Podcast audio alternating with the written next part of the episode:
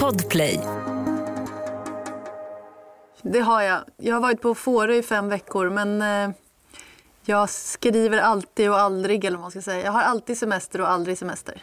Om man säger så, då låter det mer som aldrig semester. Nej, men jag har också alltid semester. Jag kan alltid vara ledig när jag vill. Ja, men jag har liksom inget att vara ledig från. Arbete? Ja, men det är inget arbete. Är det inte? Nej. Det är runt omkring i jobb, men inte att skriva. Det är inget jobb. Det är något annat. Det är bara pleasure. Det är pleasure. Ja, det är det faktiskt. Du är inte en lidande konstnär. Nej, inte så tillvida att det är det enda jag vill göra. Att jag får liksom anstränga mig för resten. Men vi har inte börjat nu va? Nu tänkte jag att vi ska börja. Ja, nu kör vi. Ja, okej, ja. Vi kan köra.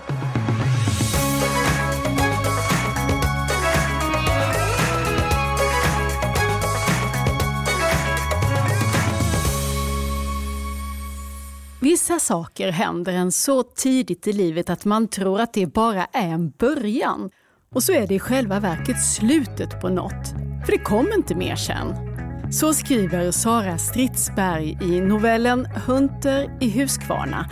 Den som också fått ge namn åt en alldeles ny novellsamling. Och Sara Stridsberg är dagens gäst här i det femte avsnittet av Samtal om böcker. Där vi ur höstens bokflod också ska fiska upp Ellen Mattssons roman Den svarta månens år. Och en del annat. Det kommer vi till senare. Kul att du är här. Jag heter Lisa Tallroth.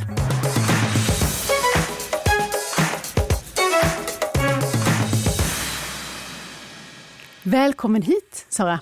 Tack så mycket. Jag funderade lite på vilken presentation som behövs här när Sara Stridsberg är gäst. Ska vi nämna debuten 2004, Happy Sally? Sen har du skrivit romaner som Drömfakulteten, Beckomberga, Kärlekens Antarktis, den kom 2018. Och genom åren här har det också blivit barnböcker och flera pjäser. Medeland gick på Dramaten bland annat. Och så en lång lista på litterära priser och utmärkelser och förstås, vilket jag tror att de flesta har ganska bra koll på vid det här laget, du satt två år i Svenska Akademin, men gör det inte längre. Något mer som skulle vara med i formalian, tycker du? Jag är inte så bra på formalia så jag, jag, kommer inte på någonting på rak arm. För då, med det avklarat så funderade jag istället på när jag förberedde mig inför att vi skulle ses här så började jag samla lite på beskrivningar av ditt eh, författarskap. Eh, bland annat då i de här fina prismotiveringarna och som kritiker har skrivit eller läsare har uttryckt sig. Och så tänkte jag att man kanske kunde presentera det på det viset. Det blev nästan som en liten dikt. Så här blev det. Sara Stridsberg skriver med drömsk klarhet, febrigt vibrerande, intensiv närvaro, mänsklig skörhet, dödssug, dödsskräck, i gränslandet mellan saga och verklighet.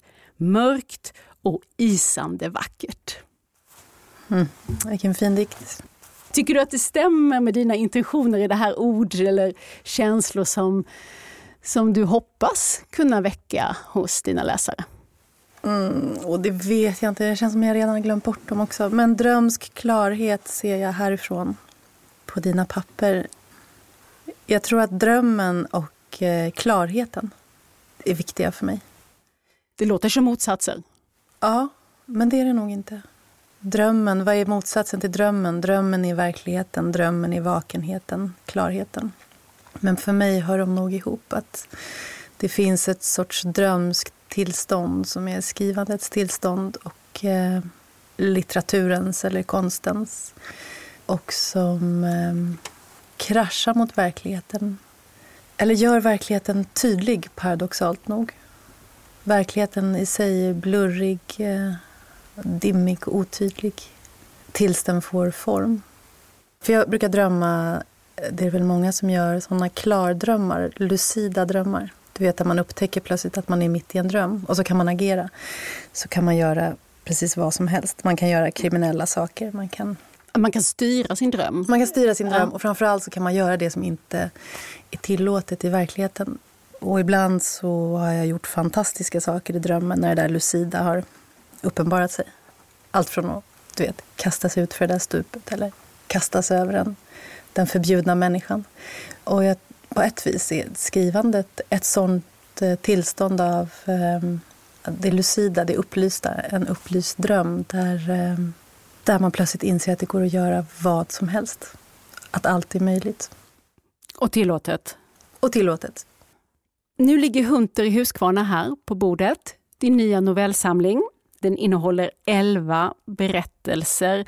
Det är lite nytt för dig va, att skriva noveller?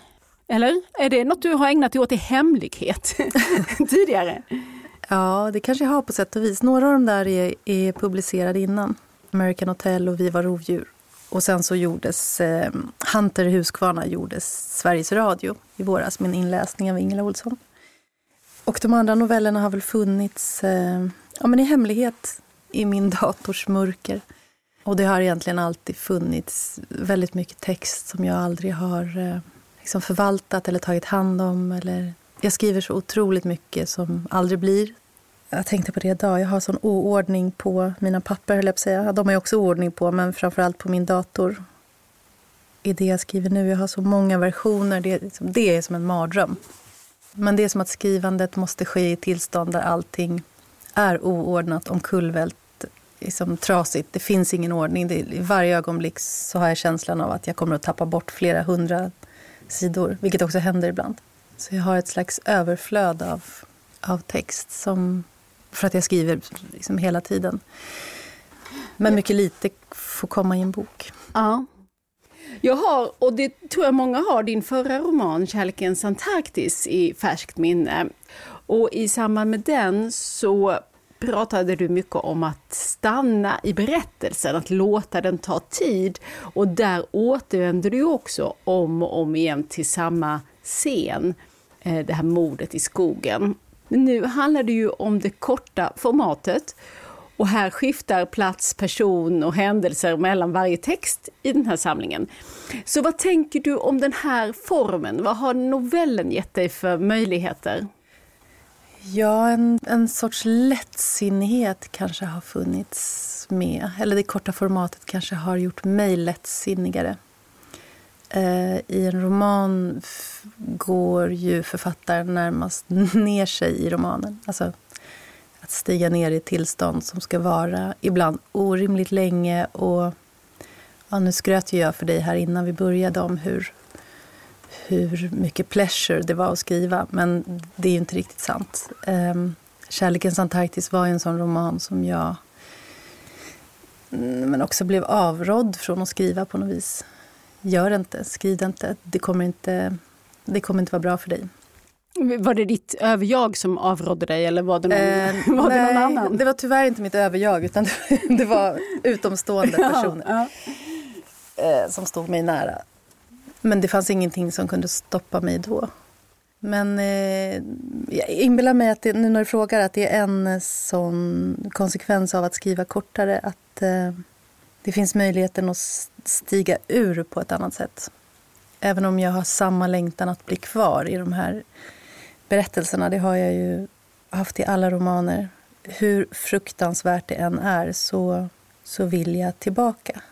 Är det på något vis som kanske som barndomen. Ju hemskare den var, desto mer vill man tillbaka. Paradoxalt nog. Så lever dina tidigare romaner, som Kärlekens Antarktis och Beckomberga till exempel, lever de fortfarande i dig som historier du fortfarande jobbar med i ditt huvud? Nej, de gör inte det faktiskt. De är döda när de kommer ut. Och det är väl det som är liksom samma sorg varje gång. att i det ögonblicket som, eh, som förlaget tar över texten, för det gör de i ett ögonblick, när de säger att nu kommer alla ändringar vi gör från och med nu, de kommer vi göra härifrån. Du får inte ändra i din dator. Sen har jag ändå makten över texten. Det är ändå jag som bestämmer till slut vilka noveller som ska med, vad jag vill stryka på slutet. Men det är ändå så att jag måste göra det via förlaget. Och då är, då är, redan då är boken död för mig. Då lever inte den. Då är jag utestängd och står och tittar in och eh, längtar in. Då lever de inte. Ett poddtips från Podplay. I fallen jag aldrig glömmer djupdyker Hasse Aro i arbetet bakom några av Sveriges mest uppseendeväckande brottsutredningar. Går vi in med hemlig telefonavlyssning och, och då upplever vi att vi får en total förändring av hans beteende. Vad är det som händer nu? Vem är det som läcker? Och så säger han att jag är kriminell, jag har varit kriminell i hela mitt liv men att mörda ett barn, där går min gräns. Nya säsongen av Fallen jag aldrig glömmer på Podplay. Ja, nu har vi att göra med elva olika berättelser så jag funderar lite grann på hur vi ska kunna presentera den här boken, den här samlingen. Hur har den kommit till? Har den någon startpunkt? Nej, men egentligen så är det de här eh, två novellerna som är publicerade tidigare som, eh, som fanns. Och sen har jag skrivit alla andra noveller under året som har gått. Och startpunkten för de nio då som jag har skrivit efteråt det var egentligen att jag åkte, jag skulle åka, höll på att säga att jag skulle köra söderut, men det skulle jag inte för jag har inget körkort. Men jag skulle åka söderut. Eh, och så stannade vi i Huskvarna en natt och sov på Huskvarna hotell. Och då, den natten så var det som att hela Huskvarna kom tillbaka till mig. Jag bodde där som barn. Eh, de stora mörka bergen och den gamla vapenindustrin som nu är nedlagd och liksom Gud som svävade över, um, över den här gropen mellan bergen. Och uh, på väg därifrån så skrev jag novellen i, i ett sorts andetag. Uh, och det var egentligen början till alla de andra berättelserna också man kan snirkla sig vidare liksom från Hunter till Valarna, ner i Victorianekrosen, vidare in i Tre systrar. Liksom, I ett sorts spår, för mig i alla fall, ett sorts spår som fanns när jag skrev. Och vad, hur har det spåret sett ut? Vad har det varit för tankar längs med vägen? Ja, det är så många, det är så många saker som, som jag, kan, jag tror inte jag kan sammanfatta det riktigt. Um, nej. För jag, jag, jag, jag, är lite bekymrad över att jag har läst den här samlingen för snabbt. Det är ju lite så med novellsamlingar att man vet inte alltid riktigt hur man ska, hur man ska ta sig an dem. Kanske att de skulle komma med en liten läsinstruktion. Ibland finns det en ordning tänkt hos författaren att det är i den här ordningen de ska läsas. Ibland spelar det ingen roll. Ibland eh, kanske de inte har något egentligen gemensamt och, och ibland så är det ett mönster starkt som utkristalliserar sig. Och vad tänker du, finns det en helhet här som kan gå förlorad om man börjar plocka lite här och där i ordningen? Nej, det tror jag faktiskt inte. Jag tror att de här går att läsa i vilken ordning som helst. Um, ordningen är viktig för mig. Um, man kan föreställa sig en sorts berättelse som är en roman, eller som tillsammans blir en roman. Men jag tror att du kan gå in och läsa Sjöhästen som en, en ensam roman. Det är, en, det är världens minsta roman. Jag ska se, man kan se hur lång den är, 20-25 sidor. Ja, världens minsta roman som utspelar sig i en bar och vid en sjukbädd. Den, den, eh, jag tror inte att ordningen är nödvändig.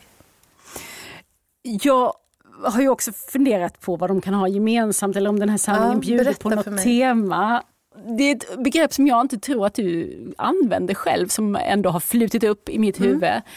Och det skulle vara avgörande ögonblick. Mm. Är det någon tankefigur i ditt huvud att ett liv kan innehålla avgörande ögonblick och de går att mm, få tror, syn på?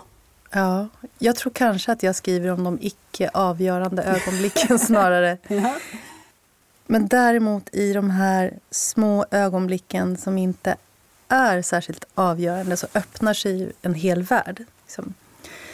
Eh, ju mindre viktigt det här lilla ögonblicket är, desto större värld kan man få syn på. Nu tänker jag bara på en novell som heter Valarna. Som börjar när, när min mamma var barn såg hon en val en gång. Ja, hon inte bara såg den? Nej, hon steg in i en val. Ja, det är en fantastisk berättelse om att få gå in på insidan av en ja. tömd val som åker runt som en slags uppvisningscirkus. Ja. ja, och min mamma såg också en val som barn vid slakthusområdet. Och på ett vis så det som öppnar sig i den här valens inre och mage, det är vår familjehistoria. Men det är också så att hon hon rymde inte till valen. Hon eh, drömde inte om att rymma med en valskötare. Hon var inte tävlingssimmerska. Eh, det gick inte att stiga in i valen utan det var ett sånt valkadaver. De här valarna som åkte på turné på den tiden som man kunde stå och titta på.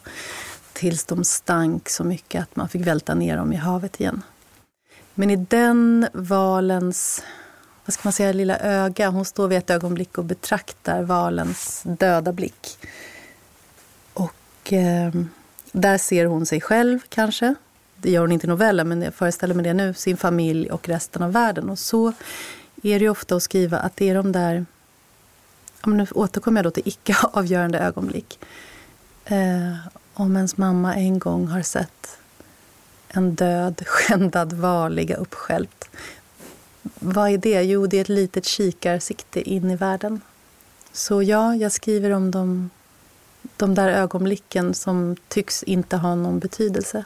Men jag tänkte på ögonblicket, för det, är det inte så att novellen sägs vara ögonblickets konst på något vis? Och jag, jag har funderat på det, om det här verkligen är noveller eller om det är små romaner. Elva miniromaner, eller om detta är en roman tillsammans.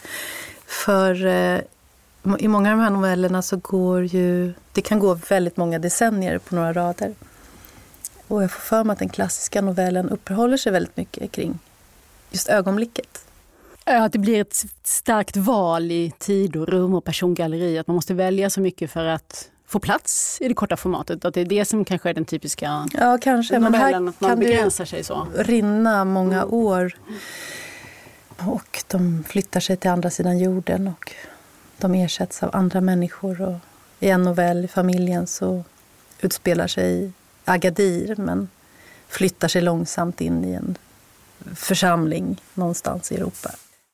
Och, och då, om det är ögonblick då, eller om det är möten eller relationer återkommer ju i flera av de här berättelserna. Människor som blir viktiga för varandra. Mm. Kort eller lång tid. Mm. Men jag tänkte på um, titelnovellen mm. Hunter, i, Hunter. Är han amerikan, Hunter? Eller? Jag Nej, tänker det som ett amerikanskt Hunter. Hunter, alltså, Hunter i, Huskvarna. Ja, förlåt, vad ska ja. säga? Nej, nej, nej, ja. jag, nej, jag lyssnar på dig. eh, som jag läste lite ur i inledningen. Ja. Jag tänkte be dig läsa lite mer, för det handlar om två vänner. Mm. Två personer som är vänner i alla fall ett, mm. en tid mm. i Huskvarna. Ja. Har du ett avsnitt? Jag har ett litet avsnitt, men vi får se vad du tycker då. Ja, nu eh, står huvudpersonen, hon som berättar, tillsammans med sin vän Hunter på E4 utanför Huskvarna. Och eh, de eh, står i stora sopsäckar. Det är en slags eh, övning eller tävling eller ett experiment. Om de ska klara att stå kvar när bilarna kommer. Så de, i den här scenen precis innan så har de pratat med varandra in i plastsäckarna. De väntar på att någonting ska hända. Och Hunter är, han samlar på hundar som han räddar från centrum. Människor som har lämnat hundarna utanför olika affärer. Han plockar med sig dem och tar dem till ett rum på det övergivna gamla mentalsjukhuset i Ryhov där de håller till en del.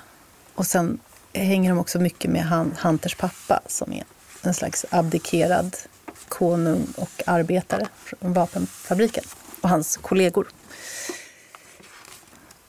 Vi ville inte dö, vi ville bara att något skulle hända. Att någonting skulle explodera och riva sönder den tröga hinnan som låg över stan. Det var som att stå på en hög bro och känna den där varelsen inom en som vill kasta sig ut. Men när vi stod där och väntade och lyssnade på ljuden från E4 var jag som genomstungen av ljus. En överdriven lycka. Jag tänkte att jag alltid skulle ha hans elektriska andning in till mig. Det blev inte så. Hunter försvann och jag blev kvar. Jag tänker ibland att vi egentligen visste att det skulle bli så men att våra öden för ett ögonblick var sammantvinnade och att det är det som är vänskap, att dela öde under en tid. Just där och då ser det ut som att man är en och samma och att livet kommer att löpa i en enda riktning. Jag kan se alla dem jag varit vän med under livet. Så många är det inte, men hur nära vi har varit. Alltid på väg åt samma håll. Vi kunde aldrig föreställa oss att livet skulle bli så olika för oss. Och ingen annan har någonsin stått mig så nära som Hunter. Inte ens mina båda exmakar. Ingen kommer i närheten av det vi hade. Och ändå fanns inte sex ännu. I alla fall inte som jag har förstått den spelplanen senare. Vissa saker händer en så tidigt i livet och man tror att det bara är en början Och så är det i själva verket slutet på något. För det kommer inte mera sen. De jag älskade på riktigt älskade jag tidigt. Sen var det någonting som tog slut i mig. Efter det har jag levt på sparlåga. Ur titelnovellen Hunter i Huskvarna som då kom till dig i starten i alla fall, när du var i Huskvarna. Ja. För den här platsen, Vättern, och Jönköping, Huskvarna, är ju platser som återkommer mm. hos dig. Så kan vi inte stanna lite där? Vad, det, ja. vad, är det som, vad händer hos Sara när hon, när hon kommer till Vättern och Huskvarna och de här områdena?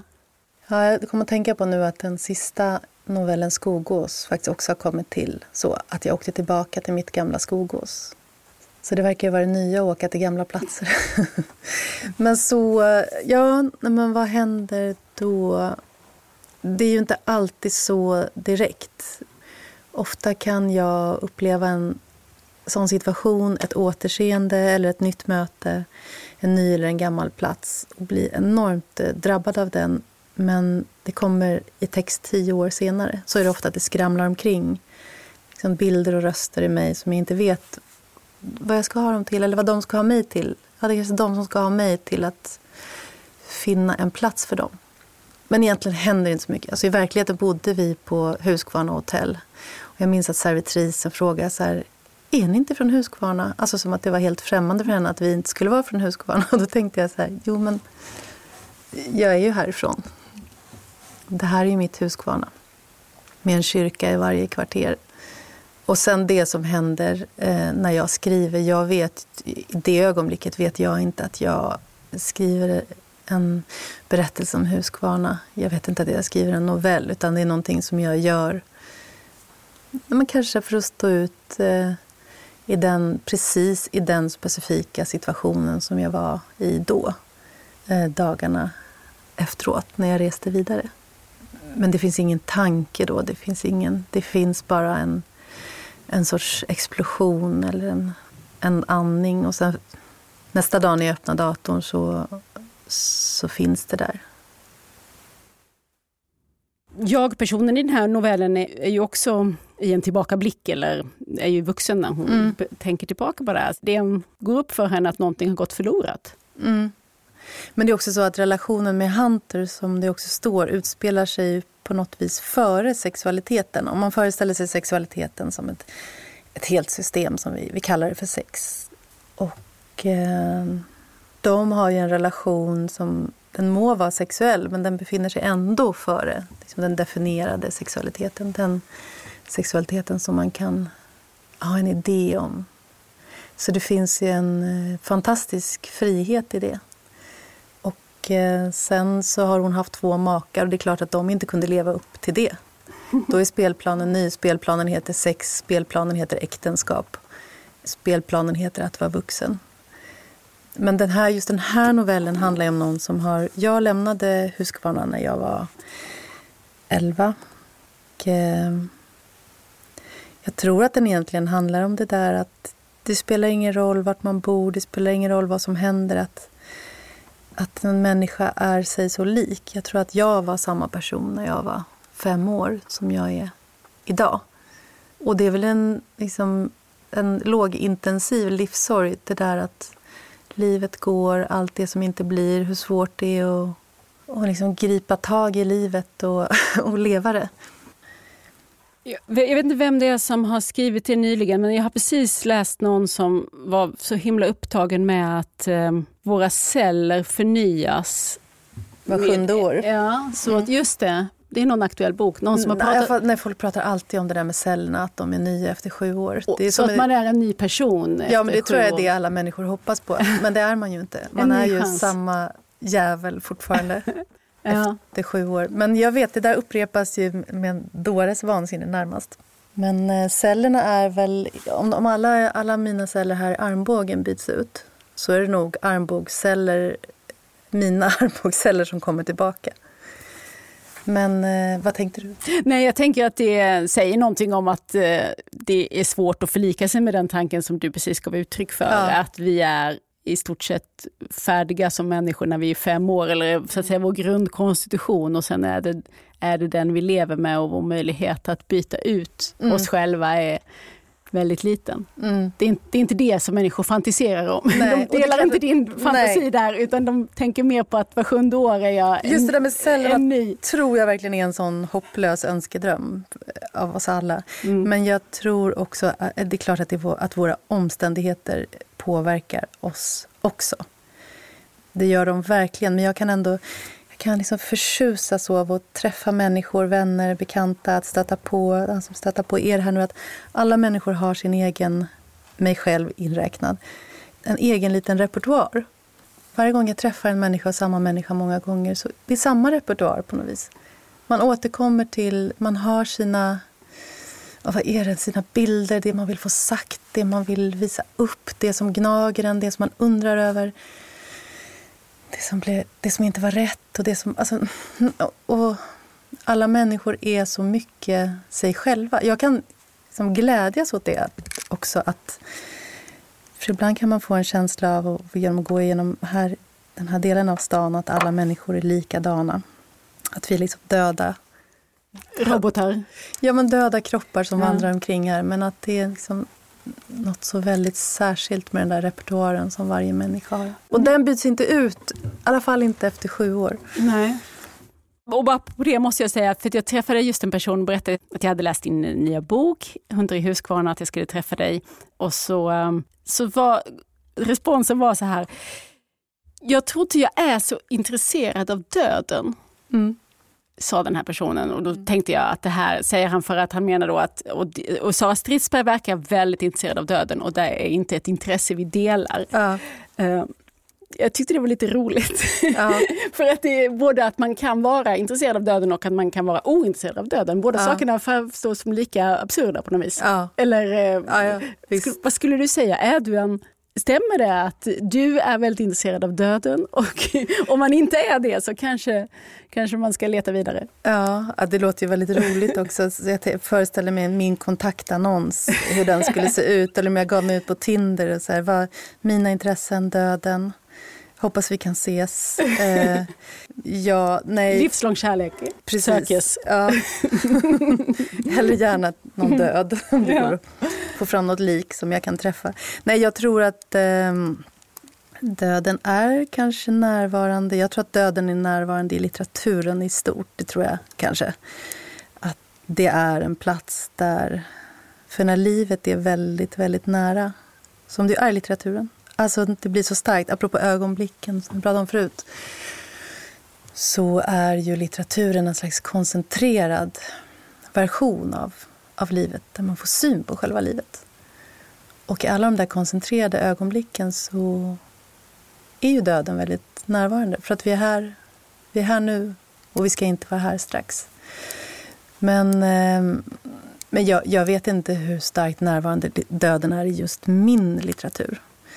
Det kan jag nog, nog inte se utifrån. Men jag inbillar mig att jag skriver om livet. Det tror jag att jag gör. Och jag inbillar mig att det finns en annan lättsinnighet i det jag skriver också. Lättsamhet, ljus. Ja, det är nog ändå livet jag skriver om. Nu svarar du så bra på alla frågor. Ibland har jag hört intervjuer att du verkar lite värja dig lite när, när du, du, får frågor om varför har du skrivit så eller varför ja. står det så. Att det blir mycket, jag vet inte riktigt. Ja.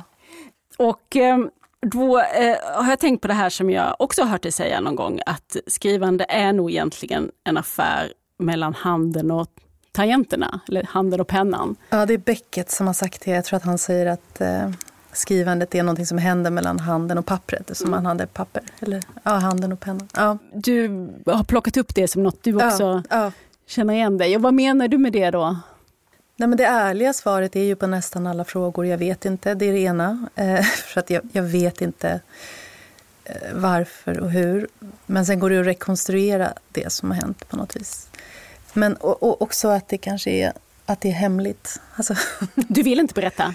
Nej, jag känner mig som ett barn som vill bara säga att det är hemligt. Jag vill svara det på varenda fråga. Och då, då kan man ju inte säga ja till att göra intervjuer. Då måste man ju svara på frågorna. Men... Eh, men det är ju också en, eh, skrivandet är ju också någonting som händer mellan, alltså en rent fysisk upplevelse, någonting som eh, jag skriver med extremt hög musik just för att slå ut mitt medvetna jag, eller det här jaget, det sociala jaget som sitter här med dig nu. För att slå ut språket, tanken. Jag tänker alltid att jag måste skriva snabbare än jag tänker. Skriva snabbare än min tanke. Och jag skriver med en hand. Så jag har så fruktansvärt ont oftast för att jag måste skriva så otroligt fort. Jag läste häromdagen att vi tänker, varje människa tänker 100 000 eller om det var 250 000 tankar om dagen. Det var väldigt många tankar. Och måste skriva snabbare än de hundratusentals tankarna då. Som, och jag uppfattar att det är andra delar av mig än liksom den tänkande delen än den intellektuella delen som skriver, som är närmast en språklös del av mig. Alltså, som, det är löjligt att säga att alfabetet inte har med saken att göra för att det är alfabetet som är mitt redskap. Men jag har ändå en stark känsla av liksom, språklöshet och ordlöshet när jag skriver och tystnad. Och att det, det är förklaringarna jag måste ge mig av ifrån. När jag skriver måste jag vara en som inte vet någonting. Som ett liksom, djur som, som tittar på världen. Eller ett barn. Jag har ofta tänkt att jag är men ett sorts barn när jag skriver att jag är 12 år. Att jag står på den där tröskeln till världen. Som barn kan. De kan se hela världen men de kan inte ingripa. Den platsen skriver jag ifrån. Och där vet jag nästan ingenting. Nu tänkte jag ge mig ut på ett spår här ja, då. Kör. För att um, du har ju Freud hängande runt halsen ja. i en liten amulett. Ja. Och han dyker också upp i en av novellerna som till och med heter va? Min psykoanalytiker heter den berättelsen. Och när du beskriver din process här nu så låter det ju ganska likt psykoanalysens fria associationer där man försöker komma förbi sitt allt man har lärt sig om, om alla, alla hinder man sätter upp för sig själv, alla staket för mm. sina tankar och komma åt det där bortträngda. Mm. Är jag ute på snedsegling? det, var, det var en spännande tanke. Men, Vad eh, betyder Freud för dig? Eh, nej, jag tänkte bara på att jag själv har gått i psykoanalys och jag klarade aldrig av att associera fritt. Jag var världens sämsta patient i det avseendet. Men, Vad eh, gjorde du då, där på soffan? Nej, men motsatsen. Jag försökte väl kontrollera språket, tankarna, bilderna. Um, du släppte inte? I, inte i det avseendet. Nej, jag men, tänker att det är det du, men det är, det är det du försöker komma åt när du beskriver ditt, ditt bästa skrivtillstånd. Mm. Då har du lite grann släppt. Mm. Jag har en känsla av att eh, jag måste glömma allt jag någonsin har lärt mig. Det var ändå inte sant. Alltså en mm. sån stark känsla har jag alltid när jag skriver. Tro inte på, tro inte på beskrivningarna, tro inte på vad de säger. Tro, det är inte sant. Liksom. Börja om. Hitta ett slags ground zero, vad jag än skriver om, och titta på det igen. Mm. Och eh, det gör att jag måste glömma allt jag lärt mig. Jag måste glömma allt språk. Jag måste glömma alla berättelser. Jag måste glömma all, all journalistik, all religion. Och, och samtidigt finns ju allting med. Fast kanske omkastat som en slags eh, en låda som man skakar full med rosor, Freud, Heidegger. alltså eh, trottoarer, gatstenar, allting som får bli nytt. Liksom. Ett poddtips från Podplay. I fallen jag aldrig glömmer djupdyker Hasse Aro i arbetet bakom några av Sveriges mest uppseendeväckande brottsutredningar går vi in med hemlig telefonavlyssning och, och då upplever vi att vi får en total förändring av hans beteende. Vad är det som händer nu? Vem är det som läcker? Och så säger han att jag är kriminell, jag har varit kriminell i hela mitt liv men att mörda ett barn, där går min gräns. Nya säsongen av Fallen jag aldrig glömmer på Podplay.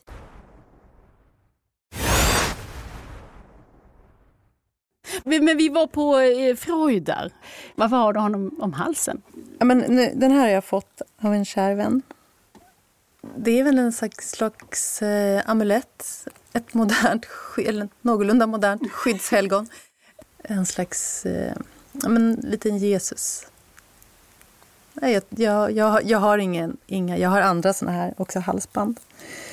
Eh, jag har haft ett rådjur som jag har haft mycket. Och det är vissa, det är vissa sorters smycken kanske som genererar mer frågor. Att om man har en ring på fingret så får man aldrig följdfrågor. Men ja, många älskar den här Freud, som att de står och pratar med Freud istället för att prata med mig. och börjar plötsligt associera fritt. Ja, men, men jag tänkte... Alla utom jag. Eh, men, men, men du, när du säger sådär, jag vet inte, när du får frågor om varför ja. du har skrivit på en eller andra ja. sättet och säger att jag vet inte, då kanske det är i och för sig att du vet men att du, du är inte så sugen på att dela med dig av det. Men eller är du intresserad av att ta reda på det? För jag menar, går man i, i psykoanalys till exempel, då, är man ju, då söker man ju, då är man ju intresserad av Mm. Då letar man ju efter någonting i, i det här flödet. Är det intressant för dig att förstå dig på ditt eget skrivande så att säga? Nej. Eller jo, men i så fall så kan jag kanske inte dela den eh, processen. Utan då är det någonting som är ganska privat. Som eh, jag nog inte kan dela med mig av. Men också så är det ju så att jag skriver ju bara vidare. Jag ser inte tillbaka så mycket på det jag skrivit. Nu ska jag till Köpenhamn imorgon i anledning av Meddeland och då läste jag, hann jag läsa halva pjäsen nu. Och eh, det är mig främmande nu. Liksom. Vad är dig främmande? Den texten. Jag är inte mm. där. Jag är hela tiden någon annanstans. Mm. Det är som att jag springer och springer men jag tittar väl väldigt lite tillbaka på det jag har skrivit. Så är det väl. Att det är som jag sa tidigare, det är stängt. Liksom. Mm. Men så länge jag skriver så är jag ju... Då skulle jag kunna stoppa folk på gatan och försöka prata ner dem om vad jag skriver. Det gör jag kanske inte heller, men då är det ju mycket mer akut att prata om det jag skriver än när det finns en färdig bok. Och, eh, men det, jag tror också att det är ett försök från min sida att vara ärlig. Att jag försöker att det är tråkigt om mina svar alltid är då, jag vet inte. Nästa fråga, jag vet inte. Men min, min, försöket är ju ändå att säga som det är. Att inte ha en färdig berättelse om, om varför jag skriver som jag gör. Utan att kanske undra det varje gång som jag får en fråga. Jag minns att jag lyssnade på någon författare, det var säkert 15-20 år sedan. Och så blev jag så fascinerad när hon pratade så tänkte jag men nu står ju du bara och ljuger. Det där har ingenting med din bok att göra. Det där kan du omöjligt ha tänkt eller känt. Och då tänkte jag att då höll hon den berättelsen framför sig. För att det, hon hade ingen lust att prata om boken. Hon pratade om någonting annat. Och det tror jag är bra att göra så. Det tror jag är bra för den som pratar. Men det, det är svårt. Så, så, så, alternativen är väl då att ha den här färdiga låtsasberättelsen eller att säga jag vet inte. Mm. Jag tänkte ju på det här du sa, pratade om lättsamhet och jag skulle ändå vilja, vi kan bara tisa, tisa lite, att jag kan säga att jag tycker att novellen Familjen är väldigt rolig. Mm. Och att den också är en berättelse om hur det var att eh, ingå i Svenska Akademin. Är det inte det? Jo, det får man väl säga att det är på sätt och vis. Mm. Eh, apropå döden, om det är roligt, och där, där finns väl döden ganska mycket också. Eh, ja, och du, apropå då att du inte längre sitter i Svenska Akademien, nu kan du prata lite mer öppet om vad du läser och vad du har på nattduksbordet. Vad läser du i höst och nu? Det är inte förknippat med att avslöja några hemligheter, tänker jag. Nej, och lustigt nog kan det ändå kännas som hemligheter. Ibland tycker jag att det är den mest privata frågan man kan få, vad, man, vad jag läser. Eh, men nu har jag faktiskt läst Dykungens dotter av Birgitta Trotzig senaste kvällarna. Och jag brukar inte läsa, svårt att läsa verkligen en författare som Birgitta trotsig kvällstid för att det är som att vakna till liksom, och bli klarvaken. Men jag har gjort det av någon anledning de senaste kvällarna och liksom slagits av kraften i hennes språk. Det har jag alltid vetat. Jag har alltid älskat Birgitta Trotzig. Men jag har inte läst henne på några år och det var faktiskt så chockerande att återvända till hennes världar.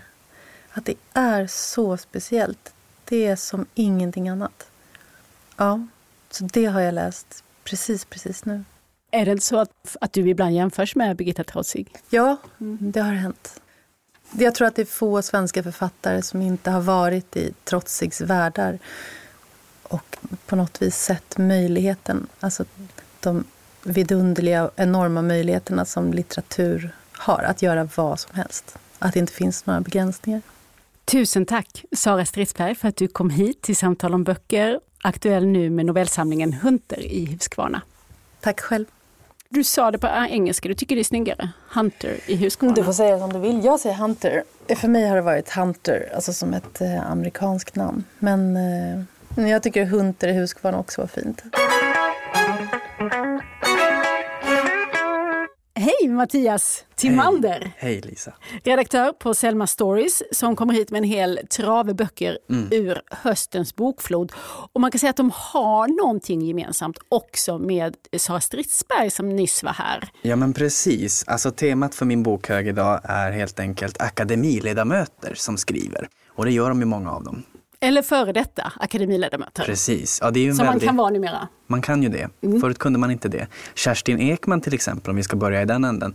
Hon satt ju inte i akademin under de allra flesta år som hon satt i akademin. Nu gör hon inte det alls och kommer dessutom ut med en roman för första gången på jättelänge. Grand final i skojabranschen som var hennes senaste trodde man skulle vara den sista, men det blev det inte. Utan nu är Löpa varg ute i bokhandeln. En alldeles fantastiskt intressant bok tycker jag. Jag är själv sugen att läsa den. Ja, och den har en varg på omslaget och en jägmästare som huvudperson. Och det är väl ett eh, omskakande möte mellan de här två som Ekman skildrar. Eh, vill du, ska vi lägga till något? Ja, men den, den, precis som du sa så handlar den om en jägmästare. Det är uppe i Norrland. Vi är ute i naturen och jag förstår att, vi också, att det handlar om relationen mellan eh, liksom, natur och kultur helt enkelt. Mm. I Kerstin Ekmans aktuella roman Löpa varg. Och sen då i eh, Akademihögen mm. så kommer vi in på de som fortfarande sitter på stolarna. Just det, Ellen Mattsson valdes in 2019, en av de nya, för, nyare förmågorna i Svenska Akademin. Och jag läser just nu Den svarta månens år, en alldeles otrolig bok måste jag säga. Jag är alldeles golvad av den här. En man som har jobbat på universitet men inte får göra det längre. Och han har ett skrivprojekt om Iliaden som eh, han aldrig kan bli klar med. Lider av sömnsvårigheter, kan inte sova på nätterna och har bara sällskap av en katt som han inte ens tycker om. David Svarthed heter han och det här är så bra. Alltså jag förstår inte hur man kan skriva så här liksom förtätat. Ja, Alright, Ellen Mattsson alltså, Den svarta månens år. Och så några stolar upp hos akademin på nummer 17. Där sitter Horace Engdahl. Han är också bokaktuell i höst. Kommer senare kommer i november. I november. Mm. Och i den här boken så har författarjaget flyttat, lämnat Stockholm, flyttat till Göteborg. Och det är en betraktelse utifrån fönstret utifrån, över den här nya staden. Jag förstår att det här ska vara en bok som påminner om det tidigare författarskapet. Det vill säga betraktelser från vardagen och från eh, detta liv som eh, litteraturpersonlighet. Mm. OP101 heter denna, men vi ska väl kalla den roman eller är det mer åt det här Nej, hållet? Men så är det nog. Ja, det nog. En roman, Horace Engdahls nya roman som kommer senare i höst. Mm. Och slutligen Per Westbergs Hyllningar som är en samling essäer och kröniker och det blir lite en best of-samling för det är en blandning av nya och gamla texter mm, låter det mm, som. Så är det, ett hopkok. Ja, i hyllningar, Per Westberg. Också någonting att se fram emot längre fram i höst. Det var en liten, en liten, en liten akademisamling mm. som du hade där. Mm. Ja, men det känns väl härligt att läsa så här fin, fin kultur när hösten kommer, krypa upp i en fåtölj. All kultur är fin kultur. Men det här är lite extra fint. Ja, lite extra fint. Det finns fin kultur och lite extra fin kultur. Tusen tack Mattias Timander för de här tipsen. Nästa vecka kommer Mian Lodalen hit till samtal om böcker. För nu kommer Den lesbiska ligan, den andra romanen i sviten där Mian Lodalen skildrar livet för homosexuella i Stockholm under 1900-talet. Nu i roman nummer två har vi kommit till 1942 och även denna gång har Mia Lodalen byggt sin roman kring en verklig händelse. Den lesbiska ligan pratar vi om nästa gång här i Samtal om böcker.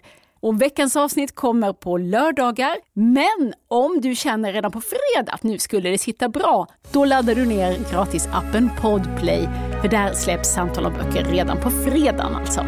I sociala medier heter vi Selma Stories och jag heter Lisa Tallroth överallt. Tack för idag. Hej då! Du har lyssnat på Samtal om böcker, en podd från Selma Stories.